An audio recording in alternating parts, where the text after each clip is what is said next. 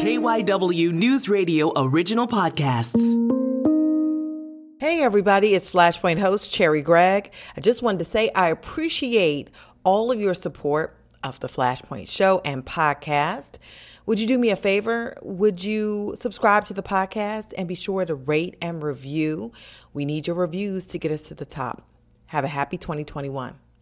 Now back to the show. Coming up. All hands are on deck as Pennsylvania Governor Tom Wolf joins the fight to curb Philadelphia's gun violence. The city yeah. cannot do it alone, so we have to do it in, in partnership. So this week we take a deep dive, analyzing the city's plan for safer communities. We're taking a geographic approach to this. The multi-pronged approach and what you can expect both long-term and short-term in the effort to save lives. Then it's a hidden piece of Philadelphia history in plain sight. This is the final generation and the history is almost wiped away. One of the stars of the Netflix blockbuster film Concrete Cowboy is here his ties to urban cowboys, and his activism coming up.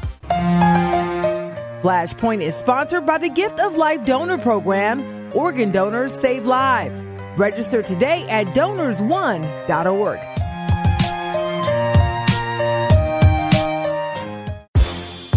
This is Flashpoint, and I'm Cherri Gregg. The focus is the effort to stop the killing. This week, Pennsylvania Governor Tom Wolf has joined state and city leaders pledging to address gun violence in Philadelphia. And in recent days, the city released the Philadelphia Roadmap to Safer Communities Spring 2021 update, promising major interventions and investments to reduce gun violence. Erica Atwood laid it all out for the public. She's the city's new senior director for the Office of Policy and Strategic Initiatives for Criminal Justice and public safety. And she's here.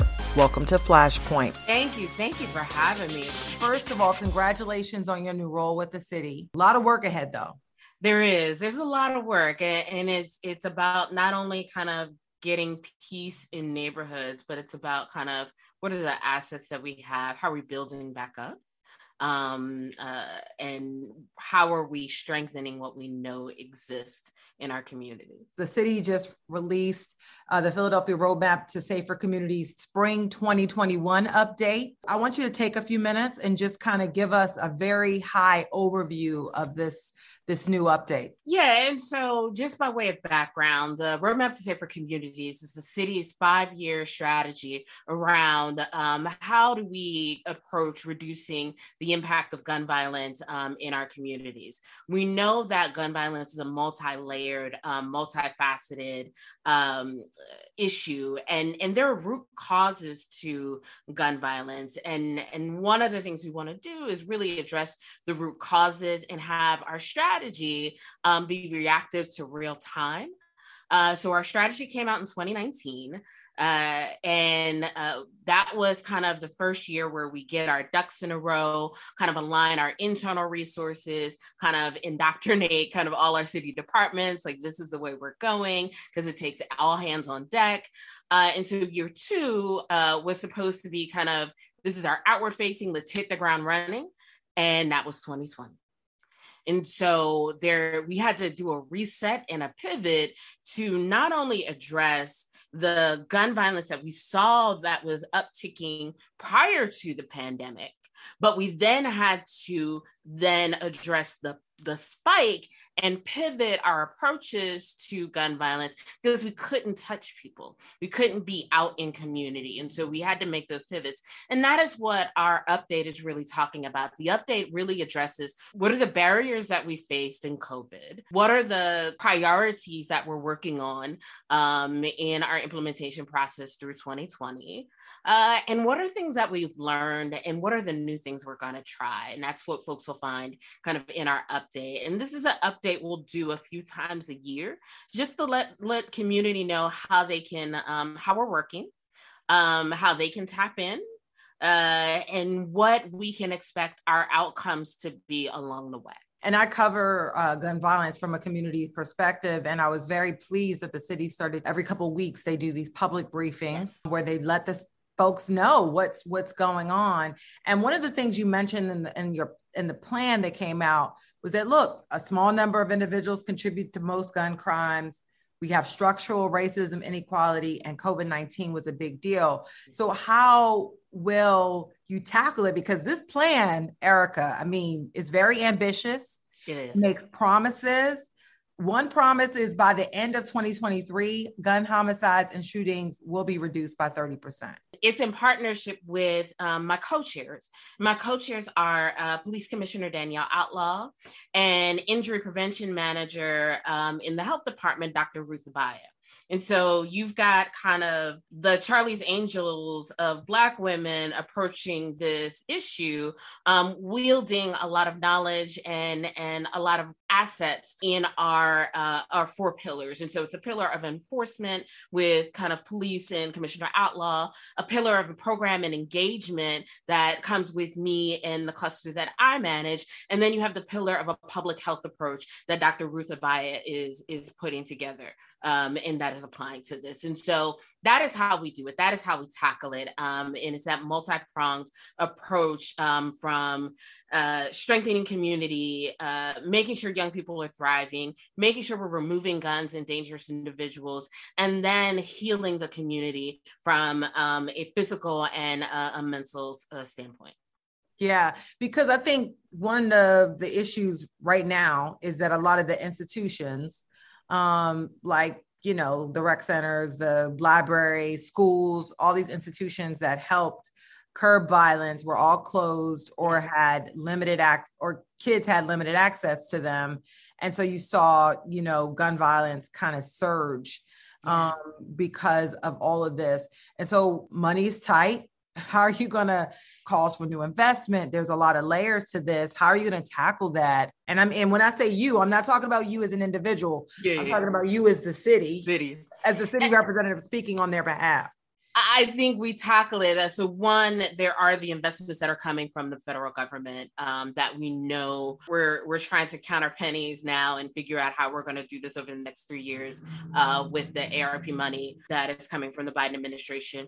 It's also about working smarter, not harder, and reallocating resources that we that already exist to support. And so one of the things that you've noticed, you noticed in my presentation, is we're taking a geographic approach to this. We're looking at the neighborhoods who are experiencing the highest violence and will also have some of the, the biggest deficits in terms of socioeconomic issues. And then kind of how are we looking at the assets in proximity?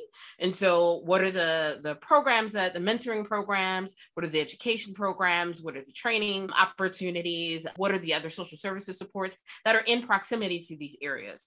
And so we're prioritizing our investments in areas across city departments that sit together. We sit together weekly and have conversations about kind of problem solving with our police captains, with community leaders, and with our agencies and, and our external partners in real time. And so when you cast a wide net, you might not get all of what you need. What we're doing is doing the scoop net and so we're getting absolutely what we need in the areas in which we need it the most. I noticed in your plan and the plan, I should say the plan. I don't want to pin this the plan operation. You like, look, you gave it a look. Look, I'm, okay. I, I, will say I'm attached to that thing. I, I actually worked on it as a consultant uh, for the city when it was initially drafted, and then came back within city government, kind of to take this role a few years later. Um, so I, I, I own it. I love it. It's it, we're I'm, I'm walking. I'm walking lockstep with it.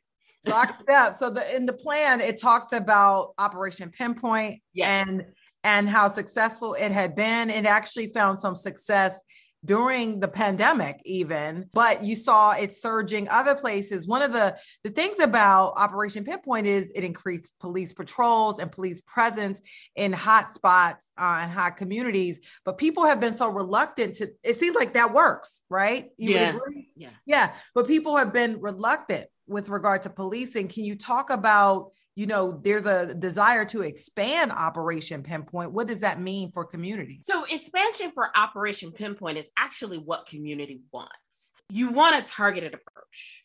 You want mm-hmm. the enforcement to not be widespread. You don't want broken windows policing which means like just because um, some little quality of life thing is wrong you are now being penalized for what you want is the danger to be removed from your community.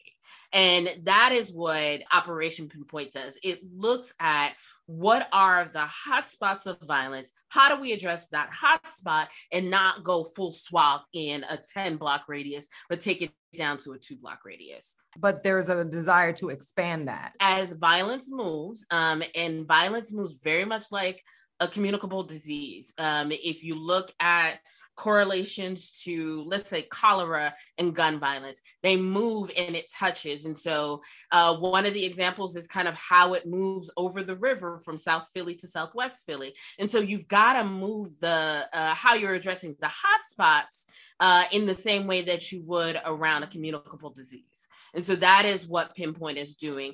It's not kind of saying it's going to go all over the city. It is going to follow where the violence goes. So basically once one area gets people are going to move. They're going to say it's, it's hot. That block is hot. We can't be over there. And it may yeah. move someplace else. And so operation pinpoint has to move with the group uh, it addresses the violence in in the the displacement of of violence and and activity um, in real time. And so it's not like, oh, we've just got to go to South Philly and we're just going to stay there. No, it's all right, we need to nuance this. If it moves, then we got to go where it moves and still maintain and hold down what we've already kind of established. And so, how do we work together between uh, policing and social services to make sure when the violence does move, there's not a vacuum then left in the neighborhood when pinpoint moves. yeah.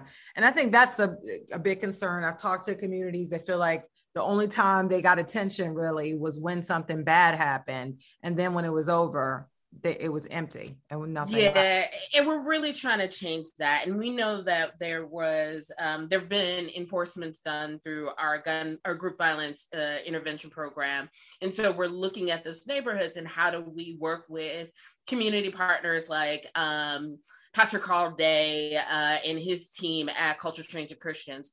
They do, um, they'll be in enforcement and they'll just take their, their folks out to the street and just do conversations with folks in the community and just that and they have the the resources and the knowledge to then be able to connect folks with services that exist. Same with our community crisis intervention uh, team. And so that program they are the ones that are out on the streets in the evening during high times.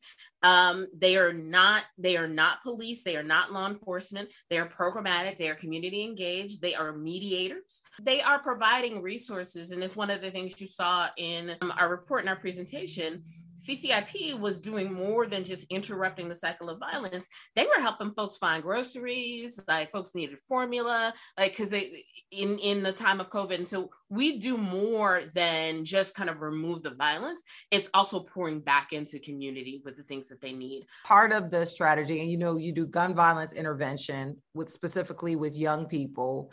Uh, and one of the goals is to by 2023 to have had 100% outreach to folks who are at risk that we know we know of. That we yeah. know and so it's those that we know who have been um, uh, that are are uh, known to be involved in gun violence. They're the ones we're going to touch. And that is not just that's across the board. It's with our gvi program it's with behavioral health programs. It's it's kind of everybody who sits at the table. How do we touch folks and make sure that they have other resources there are other opportunities that are available for them and that we will help walk them through a pathway to a different life and how will you accomplish that? Absolutely with partnerships. And so uh, I would say one of the strong partnerships that we're developing is with uh, Councilman Kenyatta Johnson, and he is chair of the gun violence special the special committee for gun violence in city council. So he and I are working on how do we strengthen our hospital-based interventions. A lot of our trauma centers have programs within the hospital that addresses not only the physicality of being shot or penetrating injury, but what does it mean that we make sure that we're interrupting any possible um, retaliation that ha- that could happen that could be planned in the hospital after somebody is shot? How are we making sure that we're getting um, other mental health services to, to, to deal with the trauma? What are all the hospitals that are taking in these patients within the city doing to address that? And how can we support them and build a coalition of our hospital-based interventions through children's hospital through temple through presby through many many others? How are we setting that table so we know when you come in with an injury, somebody from the hospital who's connected to this network is going to touch you. And then they have access to to our team within the city that says okay now you're being released to the hospital. We're making sure you get what you need at home be it through behavioral health workforce uh, be it through education. And so we're we're we're building out kind of the the approach as we move towards the next two years to really kind of address in in individuals based on their specific needs from the moment they entered the hospital. It's a lot of different prongs to this. Um, one of the things that i noted was there was going to be a specific focus on involving young people in solutions which is something i have to say i go to a lot of these gun violence events and and you rarely see people under 35 there this this plan includes youth led solution or, or focus with younger yes. people explain how that will work so uh, the two biggest things I have that we're rolling out is one, the next gen task force. Next Gen Task Force um, is working with community leaders that are 30 and under who have access to those are at the highest risk. Look, I know I walk up in in a neighborhood on a corner. I'm somebody's auntie. I'm somebody's mama. At this point, I'm damn near middle age. I might be somebody's grandmama. And so they're not going to give me deference in the way they may give John and Rob from Endangered Kind. Endangered Kind. They, they get a different level of respect and deference than I get. And so how do I empower these two brothers that are 27 28 years old who have the the ears and the trust of those who are caught up in the cycle right now so they can then pull them out and pull them into a different life. And so that is where we have to make our investments. I personally erica atwood does not want to be the one that's talking about i have the solution. I've been doing this for 30 years. That is not who i want to be. I want to say, here is the mantle here are the here are the keys. Here's the tech. Like here are all the things that i'm handing to you the next generation who is relevant who understands what is happening in the community. And so that is what i'm doing with next gen task force. It's one identifying who those leaders are across the city. Two providing them with a network and best practices through their to their peers and then three, being kind of putting the buddy bumpers on as they develop their programs and their strategies for their own communities. And how are we supporting them, pouring resources into them, making sure they stay on track, making sure that they have the coaching and, and the cheerleading they mm-hmm. need that encourages them to keep going because this work is really, really hard and you have to be committed to it. So that's one. Two, social media is huge. And and there is is the enforcement sides of, of, of social media as we're looking for the beefs that happen and the things that are going on. But what is the proactive pieces of it? What are the messaging pieces of it? And so we are, are launching um, our newsletter tomorrow. And, and part of in our newsletter will be a solicitation for uh, social media influencers we are looking for groups or individuals who can help us build out our messaging over the the course of the summer. And so this is a pilot program like i'm on a wing and a prayer but i really think that if we're going to do clear messaging we're going to have a brand that resonates with individuals that really speaks to audiences we're trying to reach. And, and i say there's three audiences but we've got to have the voice of those who are the most impacted. And so through our social media, through our outreach, we're thinking about how do we let community know writ large what we're doing? Um, and that is everybody from uh, businesses to neighbors to even our suburban partners. That's one. Two, how are we letting impacted communities know what is happening in their neighborhoods, what their community organizations are doing, what resources are available? And then lastly, those who are at the epicenter, who are the most vulnerable, how are we telling them, hey, we got you? You don't have to do this we know you, we love you, and come over to this side because we will help you find other opportunities. Is this the Philly Alive 215? So that yes, that's our social media handle. Our social media on Instagram and Facebook is at Philly Alive 215. And we were very intentional about that, very intentional about kind of how we chose the name for that. We have to stop talking about just the problem. What is the solution? What do we want? What do we aspire towards? We aspire to keeping Philly alive. We aspire for healthy, whole, and safe communities. We aspire to have opportunities and re- re- remove and reduce the barriers to, to uh, um, achievability and thriving for young people and their families. Mm-hmm. And so that is part of the the overall strategy. One of the things, and just a few more questions before yeah. we wrap up. Um, one of the things that I've heard in communities is that um, you know the money, the grants, because I know your office gives out grants, yes, uh, to community groups who are doing the boots on the ground type of work. People have been saying that the grants have been going to the wrong people, that or some of the people who are doing the work and are having more success uh, are not getting the funding because people have been there a long time and they're they have the end and the other folks don't. How will this office sort of work to ensure that you know other people get funding who may have found better success and a better connection with this generation? We're figuring it out and this is um this has been the third co- cohort of our grant process for targeted community investment grants.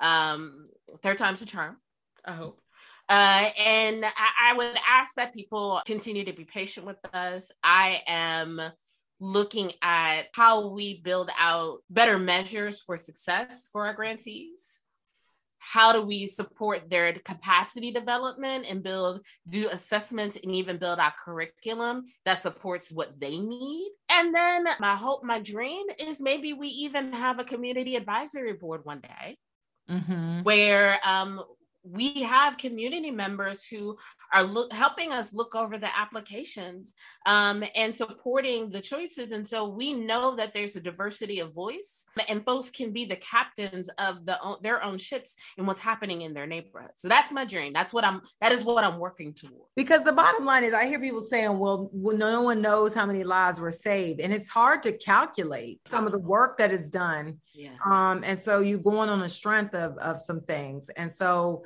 you know, I know that that is a big um, topic. You know, as we get ready to wrap up, I, I mm-hmm. got to ask you a lot of the strategies that are laid out in this 2021 um, spring 2021 update to me feel long term, but you know, it's getting warmer. You know, every weekend as we get closer to the summer, what are some short term things that can be done now to kind of like keep that number from spiking even higher? Yeah, so we're gearing up in a couple of ways. One, um, working with uh, Deputy Mayor Cynthia Figueroa and the Office of of Children, Families, and Youth uh, to really bump up our programming for older youth, having interventions for them. And so that's through kind of parks, recreation, and libraries as we're kind of coming back safely and opening up and, and working with them to do that. We're, we're uh, developing what are informal mentoring programs across the city. And so, how are we talking about uh, cross generationally what's happening in our communities and how are we pulling young folks um, to sit down at the table to talk to uh, multiple generations about this work? Um, how are we uh, engaging uh, how are law enforcement engaging community not just from the enforcement aspect but from the community aspect and working with chief inspector love craighead around how are we really focusing our efforts towards positive interaction with our law enforcement. And so those are some first steps that we're making towards summer. We're increasing our our team around gvi we've got a couple hires that we're bringing on for our group violence intervention program, we are looking at how we expand in a very smart way our community crisis intervention team. And it's just kind of bringing all the partners to the table to really have a, a conversation about what we're doing and what needs to happen in real time through the summer. We meet with city departments weekly in our tactical meetings. I actually left one to come and have this conversation as we're talking about our health framework and how everybody shows up to this um, to the table and, and kind of we all put five on it. We're also talking about for the summer, what does it look like? And we're figuring this out now. So we have credible messengers. We know that there are folks who are interacting with communities in real time right now. You have brothers like Daryl Schuler, you have sisters like Shantae Love, you have folks like Anton Moore who are all over the city. How are we supporting their work and how are we making sure that they're communicating with each other, um, we're communicating with us, and able to have the resources they need in community in real time to interrupt that cycle of violence now that we're getting vaccinated and we're, we're getting out a little bit more. And so we're, we're talking about this on a daily basis. I am really focused on uh, how do we support community because I think that's how we sustain this. I can't do it in a silo. I can't do it in a vacuum, and city yeah. cannot do it alone. So we have to do it in, in partnership and it, with community and with community stakeholders and organizations. I, I, hope and pray that we can really turn pivot on this. And also, I'm engaging our national partners around this. Everytown, Cities United, Live Free these are all of our national partners that engage in this work that are connected to the Biden administration that I've been deep rooted with for over a decade. And so, like, I'm calling all the troops to the table to make sure that we're saving lives and young people, they get to be middle aged. They get to thrive and they know they're worth it. Erica Atwood, how can people follow it along? Please support our social media. Again, that's at Philly Alive 215. And if you have questions specifically about our program, email us at cjps at phila.gov. A lot of work to do. I wish you Godspeed. Thank you. Thank you so much. Next up, he's connected to Philadelphia's urban cowboys, and now he's got a role in a new film telling their story. Actually, a piece of black history that's been hidden. Michael O.G. Law Ta'Bon and the Netflix blockbuster Concrete Cowboy. We'll have more coming up. Hey, Flashpoint family, if you like what you hear, why don't you stick around and take a listen to some of our past episodes or our Flashpoint extras? One example is our exclusive interview with the one and only DJ Jazzy Jeff. He contracted COVID-19. He had some dark moments, but he survived. Take a listen to his journey. Another example is our Pat's Newsmaker of the Week, Andrew Wyatt. He's spokesman for actor and comedian Bill Cosby. He explains why they're petitioning the governor to hopefully get the Cos out of jail early all of this and more, please subscribe to the podcast and rate and review. Now back to the show. Flashpoint, and I'm Cherri Gregg. Our newsmaker of the week is a longtime Philadelphia activist who uses art, music, and acting to influence young minds. Lately, he's been burning up the silver screen. Michael O.G. Law Ta'Bon was recently featured in the critically acclaimed film Concrete Cowboy, shot right here in Philadelphia. It's the number one film on Netflix, and it stars Idris Elba and Method Man, and it's so, so good. I'm so excited, y'all, to have OG Law. He's here. Welcome to Flashpoint, sir. Peace and love. Welcome. I'm, I am welcome, I should say. Yes.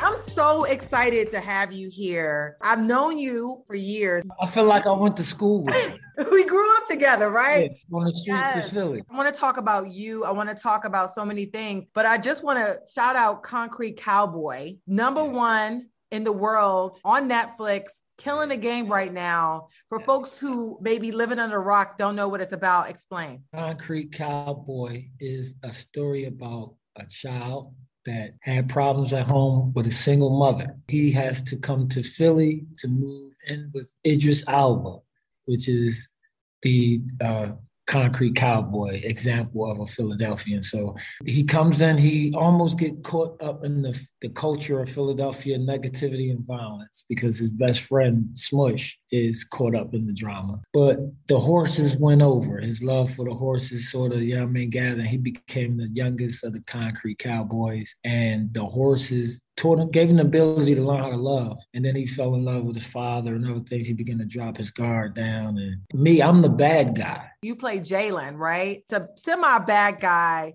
Um, but but talk about your role and what was it like being in the film? Uh, two unique things about the role that made this easier for me, you know, to make the transition, right? And that's my uncle is his name was Uthman Abdissalam or Sonny or Sensei. And he used to own the stable on Cobbs Creek, which was the largest of the stables. And I used to go to his karate school on uh, 60th and Market years ago. So I grew up at like six, seven years old like I would walk around with the mental health patients on a horse and walk them through the trail. I grew up doing that as sort of like my mom was a single mom. I'm sending you with your uncle. You're gonna learn how to fight and you're gonna play with the nature and the horses and get out my hair. So I have that history with the Concrete Cowboys. I really like my uncle was the head of the Black Cowboys Association in Philadelphia. Wow. Rest in peace. He passed away in Africa uh, about 10 years ago. And another unique thing is the spot where they asked me to put Smush in the trunk was actually a location where I was coming to collect some money for some drugs years ago when I was a drug dealer. And the person who opened the money tried to kill me with a knife. And my friend pulled me out the way. So I, I got my life saved there. Wow. I, I, was in something where I should have been the dude in the trunk. It's a crazy full circle moment. So once that, that happened, I was like, I, I don't know how good I'm gonna do in this role, but I said I got a feeling that God is with me because this is just weird. Maybe it's just my time. It's like crazy. For people don't know about Concrete Cowboy, I mean, it's it's a whole culture. It's right here in Philadelphia. It's North Philly, it's South Philly, it's, it's, it's everywhere. It, it's these these little pop up stables. And the film is actually a piece of Black history that's been hidden. We don't realize how authentic that history is, but it actually dates back to when we were cow hands. But then when the slaves tried to escape, we became the cowboys. So what they're trying to explain is over 50% of the cowboys of America was black. It reveals that Philadelphia indeed and in fact still has cowboy culture here that's yes. back to the West when they used to deliver the milk and they used to deliver things with horses. And and so this is the final generation and they're they're almost the, the history is almost wiped away. But the film has allowed us to raise like 200,000 to go towards a $2 million project to build a permanent place that we own for the Concrete Boys. It's going to be called Pura, which is Philadelphia Urban Riding Academy and, and the beauty is, you know, it's not like a thing where Ricky Staub, the white guy, comes in and he owns the black cowboys. It's more like, let me take some of the money from this film and buy a place where any of the black cowboy organizations that need help, they can always come to us. You you never get your horses taken anymore. You need some medicine, you need food to make them look good, you need to transport them here or there. Pura will be a, like a sort of like a a concrete cowboy community center. That's a beautiful vision. And, yeah. and, here you are with a family tie, a natural tie into this, and you're in this film. And, and my co-star Tony Patterson actually is one of the brand ambassadors for Pura. So if you see the young lady in the video, that's like my love interest.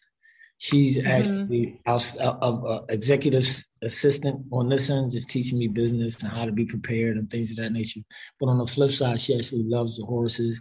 So she found a way to make a, a, a workout out of riding the horses. Yeah. So we are very serious about this, very serious about preserving this authentic piece of black culture. And we want to thank Ricky Staub, the Concrete Cowboys, and Philadelphia really been standing up behind this film. I want to make sure everybody see it because it's it, even though it says Concrete Cowboy and I'm the bad guy, it's actually not a violent film. I'm like the I am the violence in the film. Yeah. Outside of that, it's a history lesson and it's a learning experience to to even in my in my opinion, a, a, a broken black family could look at this film and learn how we can work together for our child without being together. I think the film shows that black people can make it through struggle and trauma. And if given a little elbow room, we can make some good, healthy decisions to still build families in spite of the terrain that we live in in America. Yeah. And I saw that a lot of the actors look to you for guidance because you're Philly, you're part of the culture, and they're outsiders. And I actually was like shocked at how Idris Elba was able to hide that British accent and put on some Philly. That's courtesy of Nikia Dilliard. That's your yeah. actor that that he been yeah. he been around longer than me, but he another best kept secret that's being revealed through all of this. I think it's absolutely beautiful, but we got to talk about you.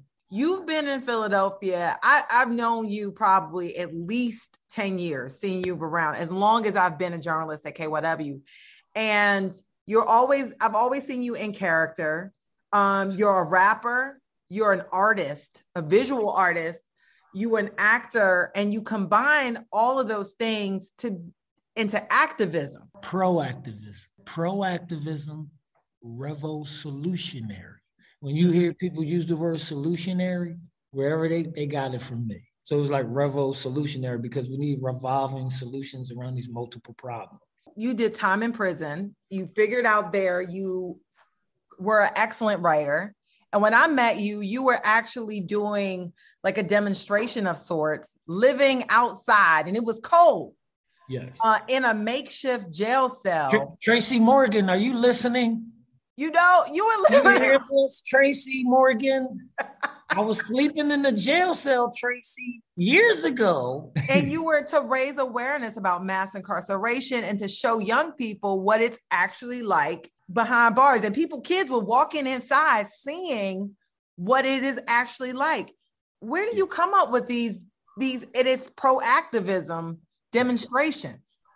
Um it's, it's actually divine inspiration. God still cares.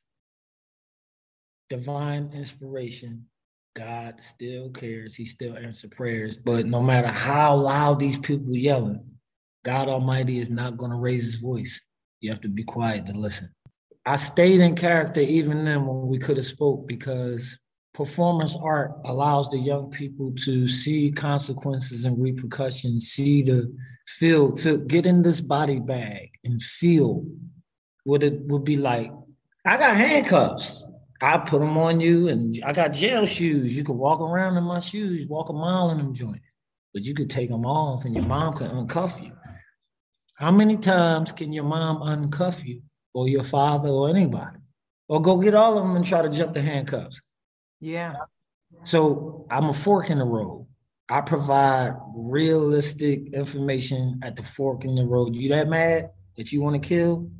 This is what's going to happen. This these are the outcomes. So you talk about ops, opposition, options, opportunities. And so we got to teach our young people how to recognize their ops, and we also have to teach our young people knowledge of self because self love leads to self respect. And self respect leads to self esteem. And self esteem, these are downloads, just like apps on your phone. Mm-hmm. Self esteem leads to self motivation. Self motivation leads to self determination. Once you embed these characteristics within yourself, you can share them with your family with your community. And the beauty about uh, tying it back into the concrete cowboys, the horses is the horses will teach you how to love something that isn't human. The, yeah. te- the horses teach you a big responsibility of taking care of something that you love. Before you can even interact with this horse, you got to clean up that shit. Loving is a job, loving is work, loving is, you know what I'm saying? But at the end of the day, what we saw from Cole was even though he really ain't like horses in the smell, they mess up his Jordans, he still fell in love. He still cried for the horses. And the horse love opened up the door for the human love that was severed with his father. Yeah. And then it brought the mother and the father and the child back together. So sometimes, you know, I mean, it's funny that God would tell a man at the beginning to take care of animals before a woman. And then later on in life, sometimes it's the animals that could come back and help take care of us. Think about anti-violence. Every time I see a kid on a horse, they put their gun down and they get on the horse and ride. Every time they pick up a brush to brush the horse down, they got to put their gun down to, to brush up on the horse. You know what I'm saying? Every time they shovel in the shit so that they could go and ride the horse, because that's a responsibility, they got to put their gun down. So it's a it's not only a beautiful culture that we want to save, it's also if you listen to these these black people who look like they could be shooters in this neighborhood, they got the same clothes on as everybody else down there. But one of these dudes make a half a million dollars a year riding horses as a professional jockey. He became that good of a rider right here in North Philadelphia. That's the one thing I love about Philly. It's like so many gems here.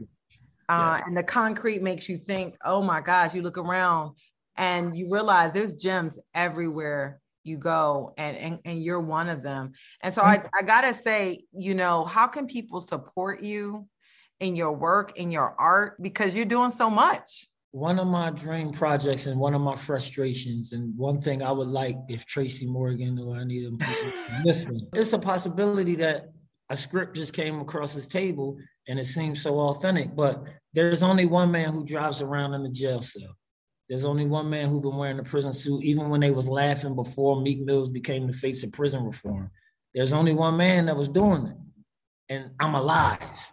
I would like Philly to support me. I want everybody support. But Philly, we built this character right here in Philly. I am Philly born and bred, true, authentic, like a cheesesteak. I'm a Philly product. We can't let Tracy Morgan from New York walk away with my life while I'm still alive.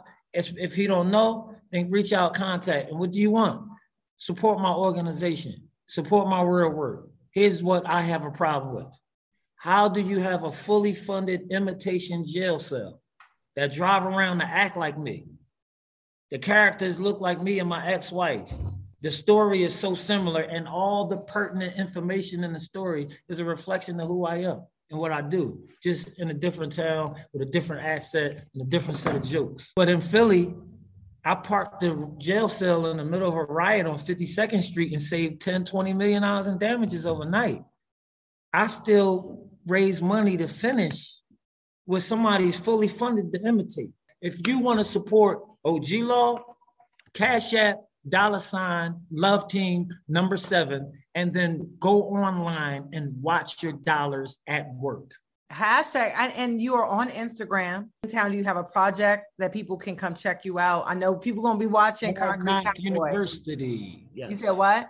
It's called Hard Knock University, the mobile unprison cell, the only jail in the world designed to keep our young people out of prison and early graves. If you want to reach out and book us, you can go to at OG underscore LAW number one. And if you want to just help the horses, go to the Neighborhood Film Company on Instagram and help the horses.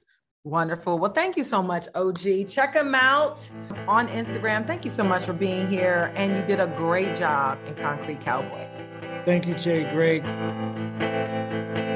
Next up, a Montgomery County based nonprofit uses ice cream to help young adults with autism. Every penny that is profit in the ice cream shop gets funneled into the foundation. We're shining the light on the Nightlight Foundation for Autism Awareness Month. We'll be back. Patriot Home Care is here to help when their clients need them most. If you are a caregiver and feel uncertain about where you're working now, call Patriot today. Patriot Home Care is now paying up to $600 in hazard pay to its current and newly hired direct care workers, recognizing their hard work in caring for our consumers during these uncertain times. Hazard pay will be up to $600 per direct care worker. Visit patriothomecare.org. That's patriothomecare.org or call 1 877 535 5550 zero.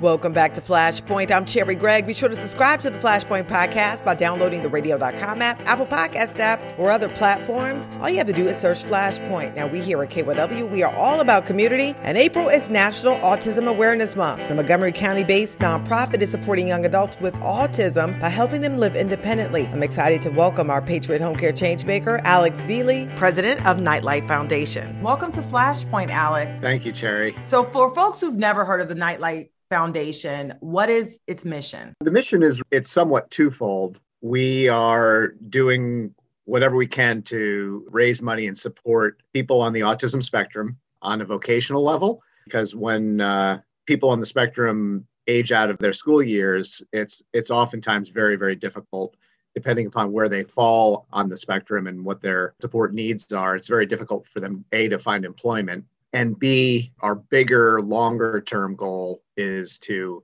provide funding or at least augment some funding from the point of view of a housing and residential support systems that are required for people who have uh, significant needs. What was the problem that Nightlight Foundation sought to solve? So I have two sons on the autism spectrum. They're now uh, young adults. My older one is pretty severely affected. He's intellectually disabled and only partially verbal. And so he'll need support for the rest of his life. Uh, my younger one is a very, you know, different kid on the spectrum. He's uh, very much of an independent kid, very typical in a lot of ways, and somewhat atypical in other ways. And so looking at the needs of somebody like my older son, when he was a lot younger, myself and some close dear friends of, of ours decided let's put our time energy and resources together and start a autism related foundation and raise some money. And seeing that there was already a great deal of fundraising and focus on research and on children, we saw a gap where people, when they start to age out of their school years, and they become 21 years of age, fall into the world of adult services, which sadly are oftentimes underfunded or it's just struggle to find the appropriate resources and, and opportunities for these individuals once they become adults. So Nightlight made it our mission to, you know, focus on that population.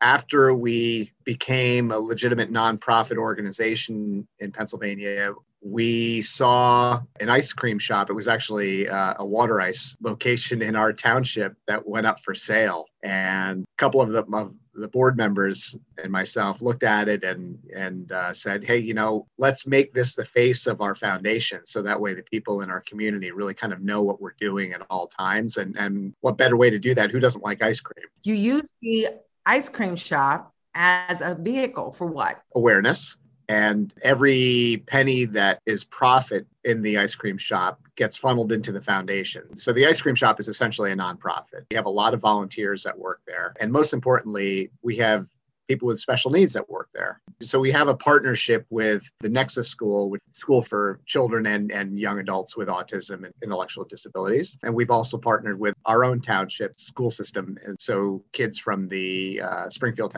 Township High School will come over and get trained as to how you do things like you know, hey, make a batch of water ice or get ready for the day, you know, wipe down the tables, put up the umbrellas. And it's been a really rewarding experience for, for everybody involved. So we try to tackle the vocational piece of what we're after with the ice cream shop. And, and then the awareness from the ice cream shop allows us to tell our story and our mission, which is really to hope create some group homes that can support the individuals that have pretty severe special. The reason why I was very attracted to the mission here is because it focuses on a segment of the autism population or community that is rarely looked at. Talk about the needs that these young people have and how Nightlight Foundation helps to fill those needs. So those needs can range anywhere from just helping people on one end of the spectrum uh, learn how to cope with socialization challenges. You know hey when you get out into the world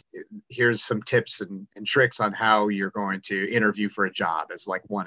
And then the other end of the spectrum which is really what we're probably more focused on is those individuals that are going to require you know support 24 7 what happens in state of pennsylvania we have what's called uh, a waiver system. So there are different levels of waivers which is you know uh, state funded programs so that it can help a family like ours find a day program as an example for somebody like my son to go to. As we set out on our mission with nightlight you know what we didn't know is what we didn't know. But what we did know is that there's you know, there's always a, a need for for more.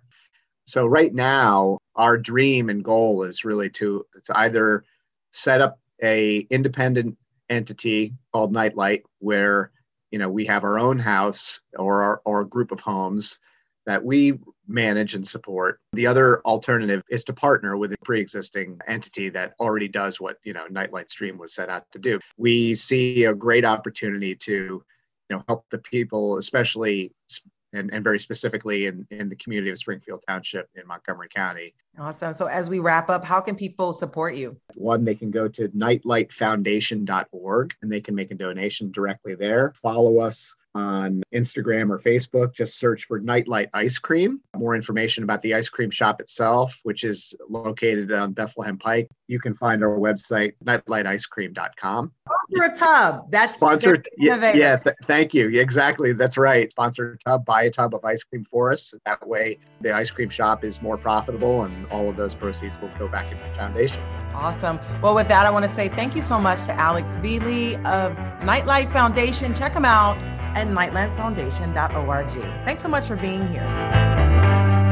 That's it for Flashpoint. Follow us on Twitter. Our handle is Flashpoint Show. And since we always wrap it up with a quote, here's one from Unknown Accountability is the glue that bonds commitment to results. This show was produced by Ariane Fulcher and me, your host, Cherri Gregg. Flashpoint is sponsored by the Gift of Life Donor Program. Organ donors save lives. Until next week, thanks for listening.